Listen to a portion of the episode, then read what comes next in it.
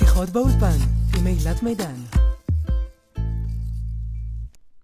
שלום וברוכים הבאים לפודקאסט שלי, והיום אני שמחה לארח באולפן את רוני מייזליש, שהוא uh, עובד סוציאלי קליני ופסיכותרפיסט. ב-20 שנה האחרונות הוא עוסק uh, בתחום החלקים הרגשיים של ההשמנה, הוא מטפל באופן פרטי ומדריך מטפלים וגם מנחה סדנאות. Uh, בעברו הוא עבד בבתי חולים, קופות חולים ועיריות, הכל במטרה לקדם את התחום, מגוון רחב של אנשי מקצוע.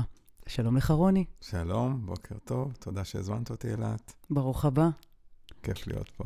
והיום נדבר על אכילה רגשית, על הסיבות והטיפול, על התפקיד הפסיכולוגי של השומן, על המחזה של השמנה ועל תיאטרון הגוף וגם על תיאטרון ככלי לריפוי. אז uh, נראה לי שנתחיל, רוני, ככה עם uh, המסע האישי שלך, עם מה שאתה עברת, לריפוי היחסים שלך עם הגוף ועם אכילה.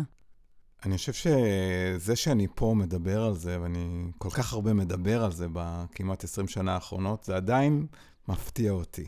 אני הייתי ילד שמן, אה, בודד, בלי הרבה חברים, אף אחד לא הבין מה קורה לי, אף אחד לא הצליח לעזור לי, מדי פעם שלחו אותי לדיאטניות. ירדתי, עליתי, ירדתי, עליתי במשקל, והמסע שלי לקח אותי למקום שאני בעצם מחפש את הדרך שלי. אה, ורק בגיל 29, אחרי איזשהו אירוע אישי שעברתי, אירוע מכונן, התעוררות אפשר לקרוא לזה, הבנתי שאני רוצה לחיות את החיים שלי לגמרי אחרת. עכשיו, לא ידעתי אז, בגיל 29, איך זה גם השפיע על מערכת היחסים שלי עם אוכל ואכילה. ואני מדגיש שאני קורא לנושא הזה לא רק השמנה או דיאטה או תזונה, אלא מערכת יחסים. מה המערכת יחסים שלי עם האוכל והאכילה, מה הרגשות, המחשבות, הזיכרונות, תחושות הגוף שקשורים mm-hmm. לכל הדברים האלה. ובאמת בגיל 29, שהתחלתי לחיות אחרת, בראייה לאחור הפסקתי לעשות דיאטות, והתחלתי לעשות דברים אחרים. התחלתי לחיות. התחלתי לשנות את החיים שלי אה, בכל מיני חלקים, צדדים, והסייד אפקט של זה היה שהתחלתי לרדת במשקל. עכשיו, לפעמים אני אומר, מי מוכן, הרבה מהקהל שלי הם נשים, מי מוכנה לרדת קילו בשנה? אף אחד לא מוכנה. מי מוכן? זו עסקה לא, לא כדאית. אני ירדתי 20 שנה, קילו בשנה. וואו. זאת הדרך שלי. לא בכוונה, אבל זה מה שהיה. כי שיניתי את זה, שיניתי את זה. עשיתי הסבה, הגעתי לעולם של הטיפול. הייתי בכלל בצבא בהתחלה, איש קבע, אחר כך הייתי בהייטק כמה שנים טובות, ואז הבנתי שאני צריך ללכת עוד ועוד ועוד פנימה, והגעתי לעולם הטיפולי, וגם לקח לי בתוך העולם הטיפולי כמה שנים להגיע לנושא של האוכל והאכילה. אבל זה קרה, ואיך אומרים, אין, אין מקרה, זה לא במקרה. הייתי צריך ללכת למקומות שאני מכיר הכי טוב, ועדיין למקומות שאני צריך הכי הרבה ריפוי שם. ואני כבר 20 שנה מתעסק בזה, אז אין סוף לריפוי. ואולי הקילו בשנה, כאילו אני רואה בדמיון שלי איזה סלוגן מסוים שלפעמים אני אומר אותו, מי שרוצה לרדת קילו בשנה, צריך להוריד טון של רגשות. Mm. מה זה אומר להוריד טון של רגשות? אתה מתכוון בעצם לפיצויים רגשיים שאנחנו אה, מפצים באמצעות אוכל? אז קודם כל, את לוקחת אותי למושג של אכילה רגשית, אוקיי? אה, למה אנחנו בעצם משתמשים באוכל? מה זה אכילה רגשית? איך אנחנו... הבאתי פה את הספר של ג'נין רוט, אולי אחר כך אה, נגיע אליו, הספר השלישי שלה, היא קראה לו When Food is Love, כשאוכל הוא אהבה. פיצוי, נחמה, כל מיני דברים כאלה. זה הדבר הראשון. אבל אני חושב שמעבר ל... איך אנחנו משתמשים באוכל, לראות איך במסע שלך אתה צריך לעשות המון המון שינויים, כדי גם ליצור שינוי במערכת היחסים שלך עם אוכל ואכילה לטווח ארוך. לא משהו לחצי שנה, שנה. וכמה אנשים בעצם חושבים גם לטווח ארוך. אז אני הייתי צריך, הנה דוגמה, לפני שאני אומר לא לאוכל, אני במסע שלי הייתי צריך להגיד לא לאנשים מסוימים, mm. אוקיי? וזה עזר לי, אחר כך ראיתי, לא ידעתי שזה ישפיע. זה המון המון תהליכים לא מודעים. פשוט בגיל 29, אני חושב, עזבתי את האוכל בשקט. עזבתי את המלחמה איתו. זה לא שוויתרתי, רציתי להיות... מה קרה שם בגיל הזה, שאתה מציין אותו פעמיים, גיל 29, נכון, נקודה קריטית כזאת? נכון, אני הייתי ארבע שנים בקשר מאוד מאוד מורכב וקשה. אפשר להגיד אפילו קשר שהייתי מכור לחברה הראשונה שלי, וזה היה קשר שהיה מאוד מאוד קשה גם לצאת ממנו. ושאיכשהו הצלחתי לצאת ממנו, שזה עדיין, אני חושב, מוגדר בגדר נס, נדרתי נדר, שאם אני ממשיך את המסע הזה שאנחנו קוראים לו חיים, אני רוצה לחיות לגמרי אחרת. באותו לילה שזה קרה, לא חשבתי על האוכל, אני רוצה להרזות, זה בכלל לא עניין אותי. רציתי כל מה שעשיתי עד היום לעשות אחרת. בעיקר מה שזה אמר, וזה קשור לאכילה רגשית, זה היה להרגיש. כי מה זה אכילה רגשית? זה כל פעם שאני לא רוצה להרגיש בגדול, לא משנה איזה רגש. זה יכול להיות עצב, זה יכול להיות מה שאנחנו קוראים לו רגשות אה, שליליים, mm-hmm. זה יכול להיות רגשות חיוביים. יש אנשים שאוכלים אכילה רגשית כי קשה להם עם שמחה, קשה להם עם התלהבות, קשה להם עם הצלחה. אוקיי? והם מפחדים מההתפתחות והולכים לאוכל. זה לא משנה. אז אני הסכמתי להרגיש. הסכמתי להרגיש את הרגשות המנטליים שלי, הסכמתי להרגיש את הגוף שלי, אולי, פעם ראשונה בחיים, ולהיות עם זה, ולהבין איפה הפצעים שלי, על מה אני צריך לעבוד, ללכת לטיפול פעם ראשונה, למצוא אה, חברה אחרת ולנסות לעבוד איתה על כל מיני דברים, דרך זה להגיע לעולם הטיפולי. אתה בעצם אומר שמערכת היחסים שלנו עם אוכל היא בסך הכל ביטוי לאיזה שהם חלקים אחרים שאנחנו לא במגע איתם, נכון? זאת אומרת, מה שאתה אומר זה שגם אם אני רזה, ואף פעם לא היה לי אישו עם אוכל, מעולם לא השמנתי, מעולם לא התעסקתי בנושא הזה, גם אני אוכלת אכילה רגשית, גם אני מפצה אה, ואוכלת ממקומות שהם לאו דווקא הרעב הפיזיולוגי שלי. כן. קודם כל, אני אומר שאכילה רגשית זה לא משהו טוב או רע, זה משהו שקיים. זה משהו טבעי. זה אפילו מהיום השלישי, שהאימא לא בטוחה עד הסוף אם הילד שלה רעב או עצוב או זה וזה, תיתן לו ציצי. אז אני יכול להגיד, או, oh, כאילו היא נתנה לו, אולי לא יכלה להתמודד עם העצב שלו, עם איזה פרצוף שלו. זה משהו כל כך אנושי. זה לא mm-hmm. משהו רע או טוב, אין פה משהו שיפוטי, אוקיי? זה לא חייב להיות אצל כולם. אני עובד עם אנשים שאומרים, אני שמה לב, או אני שם לב, שחלק מהאכילה שלי מושפע לא רק מהצרכים הקונקרטיים שלי, אני מזהה שהרעב שלי לפעמים, הנה עוד מושג, רעב רגשי, לפעמים אני רעבה רעב רגשי, ואני הולכת לאוכל. ואני רוצה לראות אולי שאלה שככה אה, אני עובד איתה, למה אני באמת רעבה? וזה לוקח אותי פנימה, להתבוננות פנימה, ואני יכול לראות איפה לפעמים אני אלך לאוכל, וזה לא מדויק לי. והשאלה, כמה בן אדם יכול להישאר עם השאלה ועם ההתבוננות. רגע, מעניין. קלטתי שאני אוכל אכילה רגשית, מעניין מה קרה. נושא לחקירה. לדעתי, מה שאתה אומר, כן. זה שכולם אוכלים אכילה רגשית, כי בעצם אין לנו שום דרך לא לאכול אכילה רגשית. כולנו אה, מביאים לתוך מערכת יחסים עם אוכל את כל השלל רגשות שלנו. זה, זה, זה מובנה. לגמרי. מה שאתה אומר, אתם רק יכולים להביא תשומת לב. כמו שאת מספרת על עצמך, את נאן אישיו, זאת אומרת, העניינים שלך עם אוכל ואכילה הם נאן אישיו. זה נכון מה שאני אומר? בגדול. למי יש אישו קשור הזה? ואני לא מדברת על כאלה שהם רזים כי הם לא אוכלים בגלל איזושהי הפרעת אכילה. פגשת מישהו כזה? המון. ומה היה העניין שלו עם אוכל? נגיד שהם אחרי האוכל או לפני האוכל, כמה אנרגיה הולכת לאוכל. זה לא קשור כמה אני שוקל, כמה אנרגיה. נגיד מישהי, זה לא רק אכילה רגשית. זה כמה ביום ראשון אני חושבת על מה אני אבשל ביום שישי, ואיך הילד שלי יגיב לאוכל שאני מכין, ואיך אני אגיב לו לתגובה שלו.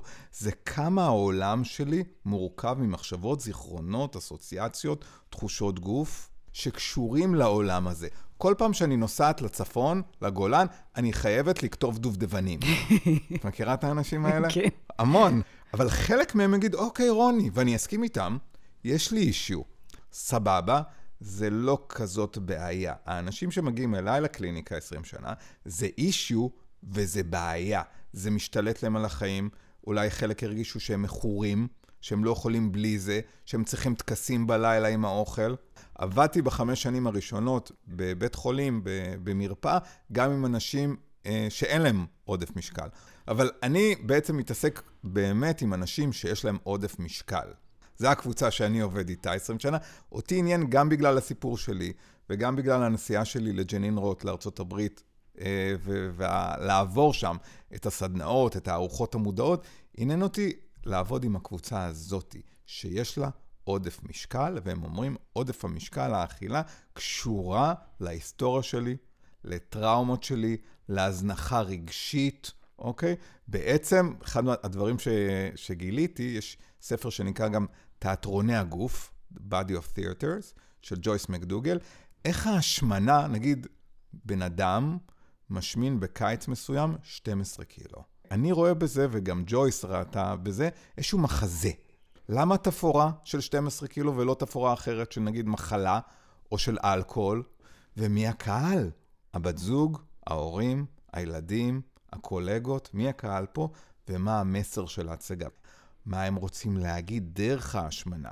למשל, אימא שפעם באה בגלל ילדה שעלתה במשקל בקיץ מסוים, גילינו בתהליך שבעצם הילדה מבקשת דרך ה-8-9 קילו להאט את הקצב המשפחתי. זה הסימן. אני לא כמוכם, אני לא רוצה להיות כמוכם, אני לא יכולה להיות כמוכם. תשימו לב לזה שאני שונה. אתם מסכימים? אה, לא? טוב, אז אני אעשה משהו. ובאמת, אני חושב שאם החברה שלנו הייתה מצליחה להסתכל על ההשמנה מהמקום הזה, מה המסר? מה קורה פה? כי אני מסתכל על השמנה לא ממקום תזונתי, טוב, חסר ידע תזונתי, או רפואי, בוא ניתן כדורים, או ננתח, או אפילו לא ממקום תרבותי, בוא נקבל את השמנמן. אני לא מזלזל בזה. חשוב מאוד לא להיות uh, שם אלים או לדבר לא יפה, אבל אני מתעסק בסיבות למה בן אדם מסוים או ילד מסוים עולה במשקל. מה קרה שם? מה הסיפור? מה התיאטרון? מה המחזה? ומה אני כמטפל יכול פה לעשות התערבות, אוקיי? זאת העבודה. אתה בעצם צריך להיות קודם כל מטפל רגשי. נכון. אתה חוקר יחד איתם מה קורה בעולמם, בין אם זה בילדות שלהם, אם הם שמנים מילדות, נכון? כן. איפה הייתה התופעה, כמו שאתה קורא, בילדות, במערכת יחסים עם ההורים שלהם, מן הסתם? איך הם התרחקו מעצמם? מה קרה? איפה הצמתים שהם ויתרו על עצמם, שהם היו צריכים להציג את המחזה הזה. למה הם לא הצליחו להעביר את המסרים בצורה ישירה? מה קרה שם? עכשיו, זה לא תמיד אה, האמא פה או האבא שם. הייתה לי מטופלת עם הורים נפלאים, באמת הורים נפלאים, שעשו good enough, מה שנקרא, אבל הם נפטרו טרם עת. Mm-hmm. עדיין מה קורה? איך ממשיכים? כי ההתפתחות שלה נעצרה. התפקיד שלי כמטפל זה להמשיך את תהליך הצמיחה, ואז לתת את המענה. אז כל אחד זה אחרת. לפעמים כן היו טראומות בילדות, בילדות מאוד מאוד מוקדמת, אז בעצם אין מעטפת. יש חוקר אחר שקראו לו אנזיה, שדיבר על האני אור. לילד, הוא יכול להיות עכשיו בן 50, אבל כילד לא נבנו לו מספיק מעטפות, מעטפות גוף נפש. אוקיי? אז הוא צריך את העודף משקל כדי ש... זה עוד נושא, אני קורא לו התפקיד הפסיכולוגי של השומן. הוא צריך את המעטפת הזאתי כדי להרגיש נתמך, mm-hmm. כדי להרגיש מוחזק. כדי להרגיש מוגן. ואני אומר, אוקיי, אם אני אתחיל לבנות לו ביחד, אם נבנה ביחד את המעטפת הרגשית, שהוא ירגיש שהוא חשוב, שהוא ירגיש שהוא רלוונטי, שהוא ירגיש שהוא לא לבד בעולם, שהוא ירגיש מובן, המעטפות האלה, איפה שהתהליך צמיחה שלהם נפסק, הופרע, איפה זה מתניע מחדש. ובגלל זה אני תמיד, בפגישה הראשונה או אחר כך, אשאל על מה הם אהבו לעשות כשהם היו ילדים קטנים. מה שם קשור הטבע שלהם, איפה משהו מהטבע שלהם עדיין לא הלך לגמרי לאיבוד. אפילו נראה לי אתמול שאלתי, דיברתי עם מטופלת שלי כבר כמה שנים, והיא אמרה לי, לא ידעתי את זה, שהיא הייתה בחוג ריקוד. ובעקבות איזשהו אירוע מאוד מאוד מסוים, שהיא נסעה לארץ אחרת וקרה שם איזה משהו, זה הופסק. והביטחון העצמי שלה, שהיה עד גיל 5, 6, 7, משהו בו נשבר. אוקיי, איך חוזרים לזה? איך מתניעים את הצמיחה מחדש. אז אתה משתמש בעצם במערכת יחסים הכביכול מורכבת של הבן אדם שמגיע אליך, ככלי לטפל בעולם הרגשי שלו. זאת אומרת, זה בעצם רק כרטיס הכניסה לטיפול, זה המערכת יחסים שלי עם אוכל. מדהים. אני פעם, לפני איזה עשר שנים, קראתי לגישה שלי להתבונן דרך מערכת היחסים עם אוכל ואכילה כשער לשינוי, כשער לריפוי. זה אנשים שמסכימים ש... עוד פעם, אין לי אג'נדה שלא נדבר על אוכל. את רוצה לדבר על אוכל שלוש שנים? נדבר על אוכל שלוש שנים. את לא רוצה בכלל לדבר על אוכל? הכל בסדר. כל אחד ידבר על אוכל ואכילה ועל דיאטה ועל שומן ועל המשקל כמה שהוא רוצה. אבל אני עושה עבודה בעצם בחיבורים בין מערכות יחסים. מה קורה לי באוכל ואכילה? מה קורה לי עם כסף לאנשים מבוגרים? Mm-hmm. איפה אני לא יודעת, נגיד, לבחור אוכל? איפה אני לא יודעת לבחור מי החברים שלי? אוקיי? איך אני בוחרת אוכל, איך אני בוחרת חברים? איפה אני בוחרת איפה לגור? או אם אני אוכלת אוכל שמזיק לי, כמו שאני אה, צורכת חברויות שמזיקות לי. לגמרי, לגמרי. אז לפעמים אנחנו רואים... אז מה... אתה תמיד תמצא הקבלות? אני אחפש. אוקיי. אם אני אחפש מספיק טוב, והמטופל שלי זורם איתי והולך איתי בדרך. אנחנו נעבוד עם רמזים. אנחנו כמו חוקרים בלשים כאלה ביחד, לא בכוח, לא פרצוף ארוך, משחק. אנחנו משחקים, מי שבא אליי זה אנשים שאוהבים לשחק. אנחנו אוקיי? נגיע לזה עוד מעט, שגם אתה אוהב נכון. לשחק והלכת ללמוד תיאטרון. נכון, כן. וכנראה בגיל 50, לא סתם, אבל לשחק ולהתחיל כאילו, את יודעת, כמו לחפש את המטמון, אבל לא חייבים למצוא את המטמון. עזבו את המטמון. ההנאה מהדרך, ההנאה מהחיפוש, ההנאה מהיצירה, ההנאה בלגלות באמת מי אני. ותגיד, יש מקרים שבהם אנשים עושים איתך תהליך, ואתה רואה שמבחינת האספקטים הרגשיים שנגעתם בהם, אם זה מערכות יחסים בחיים שלהם, הגשמה עצמית, והשימוש באוכל כמשהו שאנחנו מתמכרים אליו, האם יש כאלו שאתה רואה שבאים אליך וברמה הרגשית הם מתפתחים, ומגלים על עצמם יותר, והם נהיים מודעים יותר, ובשלום יותר עם עצמם, וברמה הגופנית זה תקוע. הם לא הורידו קילו גם לא בשנה, כמו שאתה מספר שאתה הורדת. זה קורה? תראי, שהמטופלים באמת מתפתחים, אני רואה בזה חוק טבע. שהם מתפתחים, זה משפיע גם על מערכת היחסים שלהם עם אוכל ואכילה. אולי לא תמיד הם יורדים ישר, או בשנה או בשנתיים הראשונות, אבל הם מתחילים להגיד לא לכל מיני דברים. נגיד, אחד הנושאים זה אכילה חברתית. הם בהדרגה יגידו בכל מיני מקומות, במסעדות, לא, אני לא רעב. עכשיו, בשביל מישהו כזה להגיד, אני לא רעב, זה מישהו שבכלל לא יודע מתי הוא רעב או לא, את מבינה? אין לו כבר קשר עם מנגנון הרעב סובה שלו. אני אראה שינויים. לפעמים, כן, זה ייקח שנים. העבודה אצלי מתאימה למישהו מרתוניסט, מי שמאמין במרחקים ארוכים. לפעמים אני אומר, תנו לי עשרה אחוז, למה אני מתכוון? כמה שנים ניסיתי לעשות דיאטה זה? 40 שנה? תנו לי ארבע שנים. אוקיי, תנו לי עשרה אחוז.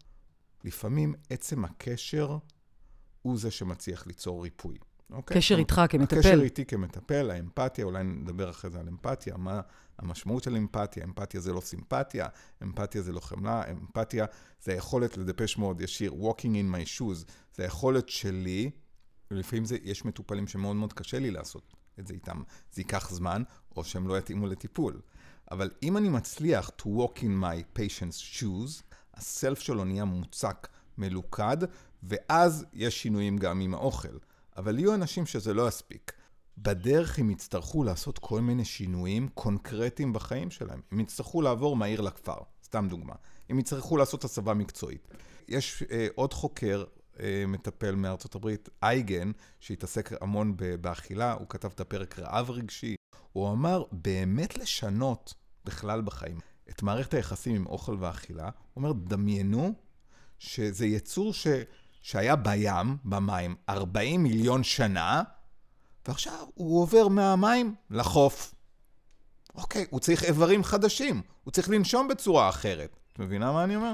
אני מרגישה את צריך... זה כלפי כל דבר שאנחנו רוצים לשנות נכון, בחיינו נכון. והתרגלנו לעשות אז, אותו כל החיים. אז, אז אם אנחנו בכל דבר, אז למה באוכל אנחנו אומרים, נכון. טוב, בוא לא נאכל לחם חודשיים, וזה יפתור לי את הבעיה. לא, אני צריך לבנות רצפטורים חדשים. אם אני מנסה, אני רוצה, יש לי 30 שנה, 10 שנים, לא משנה כמה, עניינים עמוקים עם אוכל ואכילה, ואני מנסה לפתור רק את האוכל והאכילה, ואני נשאר אותו דבר. נגיד, אני, אני לא יודע להגיד לא, אני מאוד מרצה. למה שענייני האוכל והאכילה שלי באמת ישתנו? אולי אני אצליח לרדת, אבל אז יקרה איזשהו טרנזישן, יפטרו אותי, אני אעבור לארץ אחרת, יקרה משהו רציני, ואם לא השתניתי, באמת השתניתי, אז המגדל יקרוס. יש אנשים שאתה מרגיש שאתה לא יכול לעזור להם? המון. למה? אחד, בציביליזציה המערבית אוהבים fast. fast food, fast whatever. כן. לאנשים אין סבלנות, אין, אין הרבה מרתוניסטים. אז מי מרתון? מי שמוכן לרוץ 1,500 מטר, 3,000 מכשולים. אז זה אחד. שתיים, לא כל בן אדם שאני פוגש, אני אחווה שהוא חומר לעבודה איתי. זה צריך ש... שהפצעים שלי למשל, שעוד לא עד הסוף עבדתי עליהם, לא יפעילו את הפצעים שלו, אוקיי? ושהוא, הפצעים שלו יהיו במידה כזאת שבפעם בשבוע, או לפעמים פעמיים בשבוע, אני אוכל להכיל, והוא לא יישבר בין הפגישות. אמ, יש לך איזה מסר ככה, לפני שנדבר על המשחק, אמ, שאתה רוצה להעביר לאנשים, אה, לקהל כן. הרחב, או אולי למטפלים? כן, אז קודם כל, גם וגם. למטופלים קודם כל, שלא יוותרו, שאפשר לשנות משהו שהוא נראה בלתי אפשרי לשנות. מצד שני, זה צריך עבודה, זה צריך תהליך, זה צריך להיות ברמה כזאת של מוכנות, ללכת מעבר לשינוי השטוח, באמת להסכים לצאת להרפתקה. לפגוש את עצמך. לפגוש את עצמך ולהסכים לפתוח במישהו ולצאת איתו למסע. אז זה למטופלים, שלא יוותרו, שלא יקבלו. יש המון המון גישות שאני פחות מתחבר, של ה acceptance לסיטואציה. אני מוכן להיות ב acceptance לזה שאולי עכשיו אני לא יכול לשנות משהו, אבל אני רוצה שהמטופלים יאמינו, אולי אני מקבל את זה עכשיו, אבל אני לא מקבל את זה. אני לא מקבל את זה שאני שמן. אני לא מקבל את זה שיש לי עניינים עם אוכל ואכילה. אני רוצה שינוי, ואני אסע לסוף העולם כדי למצוא את השינוי הזה. כמו למשל שאני... הלוואי וכל המערכות שמדברות על תזונה היו מכוונות לאזור הרגשי. אני מאוד מתחברת לזה שרוב האכילה שלנו היא מהמקומות האלה. ולצערי, רוב הגישות מדברות על תזונה. נכון. עשה ואל תעשה. ואז זה לא משנה את המערכת יחסים שלנו עם הדברים. אז בגלל זה אני חושב, אם את שואלת אותי, ככה אני חושב על זה בחמש שנים האחרונות, שמאיפה יבוא השינוי? הרי סטטיסטית, 30% מהאנשים הם עם עודף משקל, אוקיי? הסטטיסטיקה קבועה. 100 שנה, מאז שהתחילו לספור כאלה דברים, וגם באלה שעושים דיאטה, 95 או 90 אחוז, זה כבר לא משנה המספרים, הם אחרי שנה, שנתיים, שלוש, חמש, חוזרים למשקל שלהם, כי הם לא עשו מה שנקרא שינוי הוליסטי. אז הקריאה שלי פה, לדעתי, היא למטפלים, עד שלא יהיו מספיק מטפלים. קודם כל, שזה יעניין אותם. שתיים, שלא יפחדו לגעת בנושא הזה, של אוקיי, מה זה אומר לטפל בהשמנה, לא רק בניתוחים, בבריאטריה, מה שנקרא, אלא מה זה אכילה רגשית. איך אתה חוקר מחזות של השמנה, והנושא של אה, התפקיד הפסיכולוגי של השומן. מה השומן נותן לנו? שמטופלות שלי התחילו להגיד לי בהתחלה, לפני 15 שנה, לא, רוני, אני לא אוותר על השומן שלי. אמרתי, מה? את שנתיים פה איתי, מה את לא תוותרי? 50 שנה את מנסה להרזות אותו. פתאום את לא? לא, היא אומרת לי, הוא שומר עליי. איך אני אוותר עליו? אמרתי, וואו, מה זה הדבר הזה? והחברה היום, אני כבר לא שם, אבל החברה, בוא נכחיד לו את השומן. ואני אומר, לא, בוא נקשיב לשומן, נראה מה יקרה. אז הקריאה שלי למטפלים זה לבוא וללמוד את זה. זה יחלחל יותר לעוד ועוד ועוד מטופלים, אנשים שצריכים מענה. ככה, מדגדג לי לשאול אותך, אני לא רוצה שנפתח על זה שיחה ארוכה מדי, כי אני רוצה שנדבר על זה שאתה הלכת ללמוד משחק. כן. מדגדג לי ככה לשאול אותך, איך אתה רואה בהיבט הרגשי את התופעה הזאת שיש היום 7,000 שיטות תזונה פופולריות, שכל שני וחמישי, כן. אנשים לוקחים על עצמם את ה-8-16, תזונה כזאת, תזונה כזאת, כל מיני גישות. זה עוד איזה ביטוי לפאסט פוד של העולם שלנו? זה, מה אתה רואה בזה? אני, תראה, אנשים מיואשים. זה, זה האמת. אנשים עשו הכל, והם מאוד מאוד סובלים, אבל החברה מחפשת את זה ב... בואו בוא נרוץ מסביב לבלוק, נרוץ מרתון, נרד 50 קילו, ואז נעלה אותו כי שברתי את הרגל, ואני לא יכול לרוץ כבר, את מבינה? זה עוד שיחה על התמכרויות וכל מיני, ועל איך... כן, עלה לי פה גבור מטה כל הזמן, שהוא מדבר על התמכרויות, נכון. בהקשר הזה של טראומות. איך, ו... איך פותרים? נגיד, אני חוזר רגע לאייגן, הוא אומר, הבסיס של כל ההתמכרויות זה toxic love, toxic nourishment, הזנה רעילה. איך אני מתחיל לבנות לעצמי סביבות יותר בריאות? רוב האנשים לא רוצים להתעסק בזה. אין להם זמן, אולי גם אין להם כסף, אין להם יכולת. הם רוצים את זה עכשיו. אז מה אמרו לי? לשלושה חודשים תוכנית כזאתי של אני עצום, או שאני אוכל את הקולורבי, סליחה לקולורבי, אני מת על קולורבי, או לא משנה מה, אני אעשה דיטוקס, כן. או juicing, או smoothing, לא משנה מה. אבל מה קורה אחרי שלושה ימים, אחרי שבוע? ואני לא נגד כל הדברים האלה, אבל איך זה בא ביחד עם השאלה איפה הוזנחתי רגשית, אוקיי? לא קשור להרביצו לי או שלחו אותי לפנימייה. איך שהייתי ילד, לא ידעו מי אני. כמו שב Tears for Fears הוא שר בעולם משוגע, ככה הוא קרא לשיר שלו, Mad World. Mm-hmm. מדבר איתך 40 שנה אחורה. Look through me, ראו דרכי הוא שר, הוא אומר, teacher look through me. לא ראו אותי. אז אני אתחיל לחפש לי כל מיני דברים שיראו אותי. העולם שלי זה שהאוכל רואה אותי, האוכל מבין אותי, האוכל אף פעם לא יעזוב אותי. וואו, איזה נחמה. אני לא לבד. וואו. אז בוא ככה נדבר באמת על התיאטרון הזה, שדיברת עליו מהאספקט האמיתי של תיאטרון. איך התיאטרון כן. נכנס לך לחיים פתאום? זהו, המילה תיאטרון היא ככה... זה לא עד הסוף המילה שלי, אני לומד בתיאטרון מסוים כבר שנתיים. המילה היא במה, להיות על הבמה. אז זה התחיל לפני 15 שנה, שהתחלתי לכתוב קטעים בסיפור החיים שלי, ורציתי איכשהו להוציא את זה כספר, כסרט. התחלתי להיפגש עם אנשים, תסריטאים, במאים, שחקנים, עורכים, לא משנה מה. אפילו שנה שלמה ישבתי עם במאית ותסריטית, וכתבתי סדרת נוער שבסוף לא יצאה מזה. אבל כל הזמן חיפשתי איך להביא את הסיפורים שלי לבמה. לטלוויזיה, לקולנוע, להוליווד. הייתי בהוליווד, פגשתי אנשים, באמת, ב-2016. ואז הבנתי לפני שנתיים שזה לא יעבוד ככה, שאני צריך להיות עם האנשים האלה. ואמרתי, איך אני אהיה איתם? מה, אני אלך לכנס של תסריטאים ואני אגיד, אה, אני רוני, אני מטפל, כתבתי את ה... לא, אני אלך ללמוד איתם. חיפשתי שני דברים, חיפשתי גם לפתח את היצירתיות שלי על הבמה. בשנה שעברה שהתכוננתי למופע סיום שלי והלכתי ככה מסביב וחיפשתי את הפעולה שאני אעשה עם אימא שלי. הלכתי שעה בתיאטרון בחושך, יצאה הפעולה בדמיון שלי. פתאום ראיתי, יואו, זה יצירתיות של איש במה. ונדלקתי על זה. אמרתי, אני רוצה עוד. הלכתי ללמוד עוד. אז יש פה את המסע ריפוי שלי, אבל יש פה גם את הרצון להמשיך לרפא גם את הקהל דרך הבמה. בבמה יש כמה דברים. אני גם יכול להגיע לקהלים אחרים. אבל יש פה דבר אחר גם, נגיד כמטפל או כמרצה, הקהל שומע אותי, אני כאילו עושה פעולה עם הקהל, אבל אני עושה פעולה עם היצירה שלי, נגיד, על הבמה, והקהל עד. נגיד, עכשיו הייתה לי שבוע שעבר הופעה, לא הסתכלתי על הקהל. הייתי בתוך שק שינה, חיפשתי איזה מכונית בחושך, הייתי עם היצירה, והקהל יכול לחוות חלקים שלי או לעבור מסע ריפוי בצורות אחרות, וזה מעניין אותי, זה מדליק אותי. אתה יכול לראות חיבור בין העולם של אה, להביא את התיאטרון, נגיד, לתוך סדנה של אכילה רגשית? אז קודם כל, היה לנו שיעור משחק מסוים, וכבר עבדתי עם מטופלת על מה שעשינו שם, דרך ציור אינטואיטיבי וכתיבה אינטואיטיבית שלמדנו שם. אני עוד לא יודע אם בקליניקה שלי, את יודעת, אני אעשה כל מיני... אולי פסיכודרמה, פסיכודרמה זה בעצם אה, כלי אבל, לזה. אוקיי, אבל אני לא, זה לא הכיוון שלי. כי זה עוד טיפול. אני מטפל, אני 20 שנה מטפל, אני אמשיך להיות מטפל. בכובע השני, אני לא רוצה לעשות שם שיטות טיפול. אני רוצה לעשות משהו אחר, השראה. אני באמת מאמין שעוד שנה, עוד שנתיים, אה, אולי יהיה לי ככה ערב מסוים שאני אתעסק בו בתחומים האלה. את יודעת מה, אני אספר לך סיפור לסיום, mm-hmm. נכון? על זה. שאני יכול לראות איך זה סצנה של מחזה או של סרט, זה לא משנה מה.